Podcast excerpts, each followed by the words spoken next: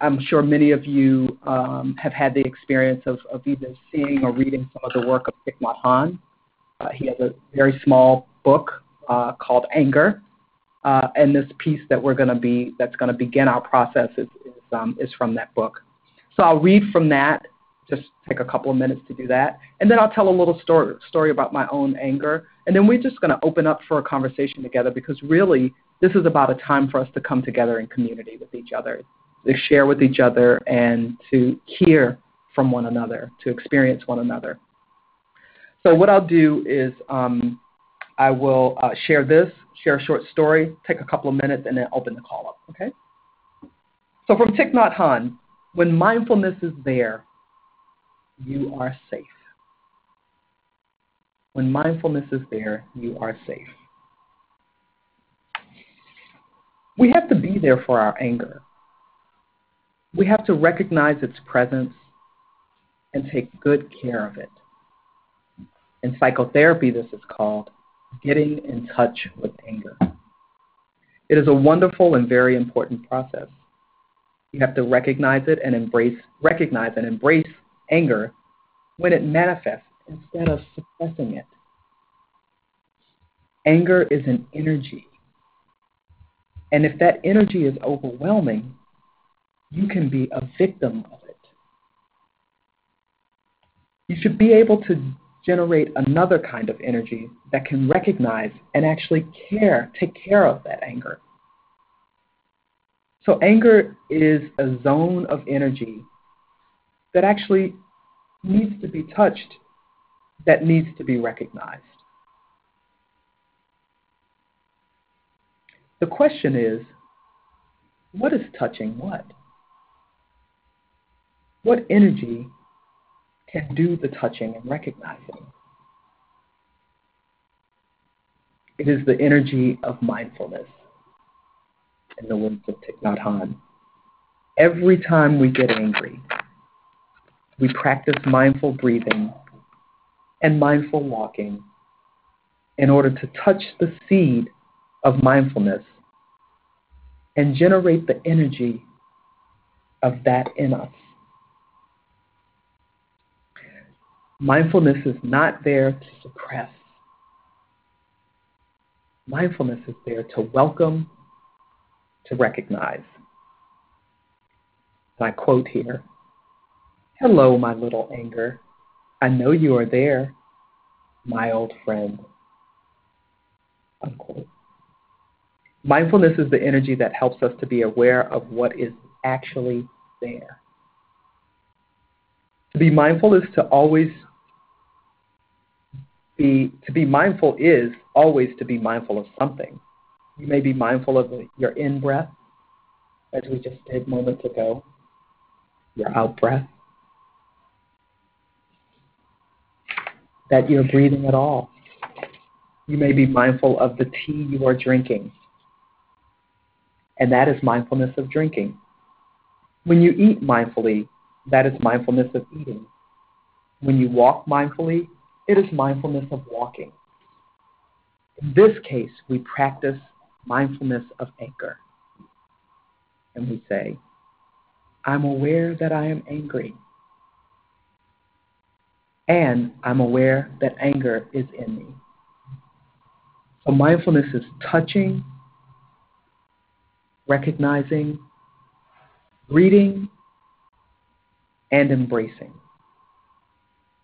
It does not fight or suppress.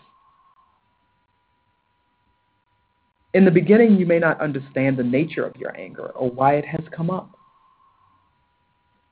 But if you know how to embrace it with this energy of mindfulness, it will begin to open. You may be sitting, following your breath, or you may be practicing walking to generate the energy of mindfulness and embrace your anger. After 10 minutes or 20 minutes, your anger will have, will have opened up to you. And suddenly, you will see the true nature of what is there. You can embrace your anger with a lot of tenderness because your anger is not your enemy. your anger is a part of you. So again, the role of mindfulness is like a meta, is a is a um, is more like a mother, if you will, embracing and soothing, in some ways like a suffering child, saying, "Anger is in you. Anger is your baby, your child. You have to take good care of it." And when it recognizes anger, mindfulness says, again, hello there, my anger. I know you are there. I will take good care of you. Don't worry. The moment that mindfulness is there, remember, you are safe and you can smile because the energy of mindfulness is in you. So let's take again a breath.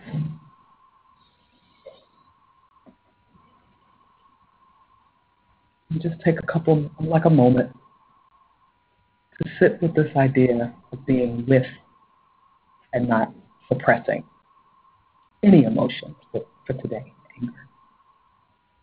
So let's just sit for a moment.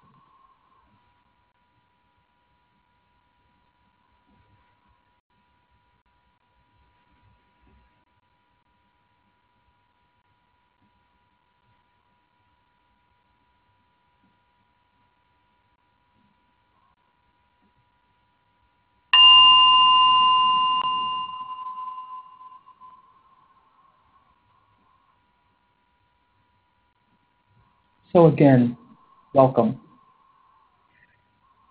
Uh, if you just joined, this is Darlene um, talking about a story about anger.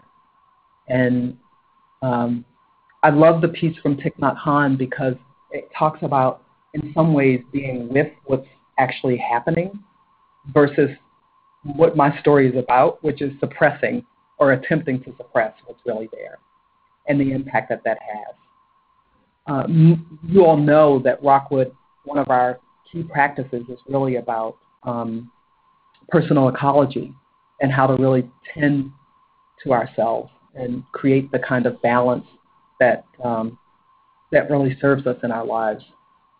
And for me, the story uh, reminds me of ways in which just being with the feeling that's actually present allowing myself to be with it is a way of tending to that and creating the space and balance that I can need that I need in my life. So I'm going to actually go back to the day after election day. I did not know what was happening, but I'll give you a description. It's a very quick story. I came into the office. I was, of course, surprised by the results, as many people were, because the, you know, all of the polls and everything said it would be different. I came into the office and talked to colleagues. I had a meeting with a, actually with a funder, and uh, was just had all kinds of things planned on my schedule. It was a very vibrant day. It was, you know, just going through the day. And the more I got into the day, I developed this extraordinary headache. I mean, it was a migraine of all migraines. I found myself in my office and, you know, because it's Rockwood, I have meditation pillows in my office, of course. But anyway, uh, I found myself in my office on the floor with the meditation pillows, taking my calls uh, from the floor. Literally lying on the pillows, taking my calls. I remember one of my colleagues came in to do a call with me. She looked at me and I tried to get up, and she said, No, it's okay. I'll get down there with you and she got down on the floor and sat on the floor and I had this raging headache and I just I just thought I have a raging headache. I don't really know. I I, I knew I had my feelings, but I didn't know what was what was causing it. So I got on the floor. I did everything I needed to do. I did it all from the floor, and then I I at some point let myself go. Again, dealing with this raging headache for a number of days. Fast forward about two months later, I go into a new practice in my personal life where I'm seeing a new practitioner for, um, you know, kind of like almost something that would be akin to psychotherapy, though it's not psychotherapy, but just a practitioner to support my well-being and health.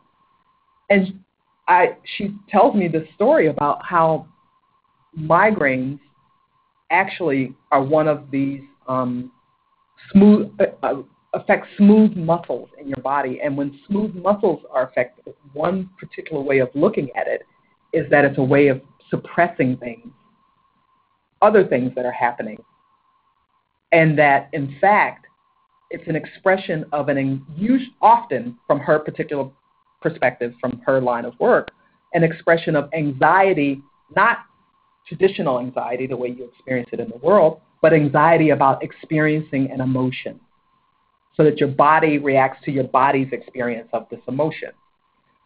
And I was like, wow, this is, I mean, you know, I remembered back to that headache because that was, had been months past. And I thought, I never once said on that day, I am pissed. I never said it. I said a lot of things. I thought a lot of things, but I did not say out loud or in any way, shape, or form, I actually am angry. And I had all kinds of reasons to be angry. There were tons of reasons. You know, everything from, you know, depending on predictors that were completely wrong, you know, to, you know, things not going the way that I had hoped they would, not just in the national election, because there was all kinds of elections, stuff that happened in my hometown. Didn't create space for it. So I tell that very short story, just a snippet of what happened, to sort of reflect on the impact of suppressing and open us up to a conversation about what would it be like to do what I heard in Thich Nhat Hanh's message, which is invite it in. How might I invite in what is already here? And if I could do that, how might that shift what's possible.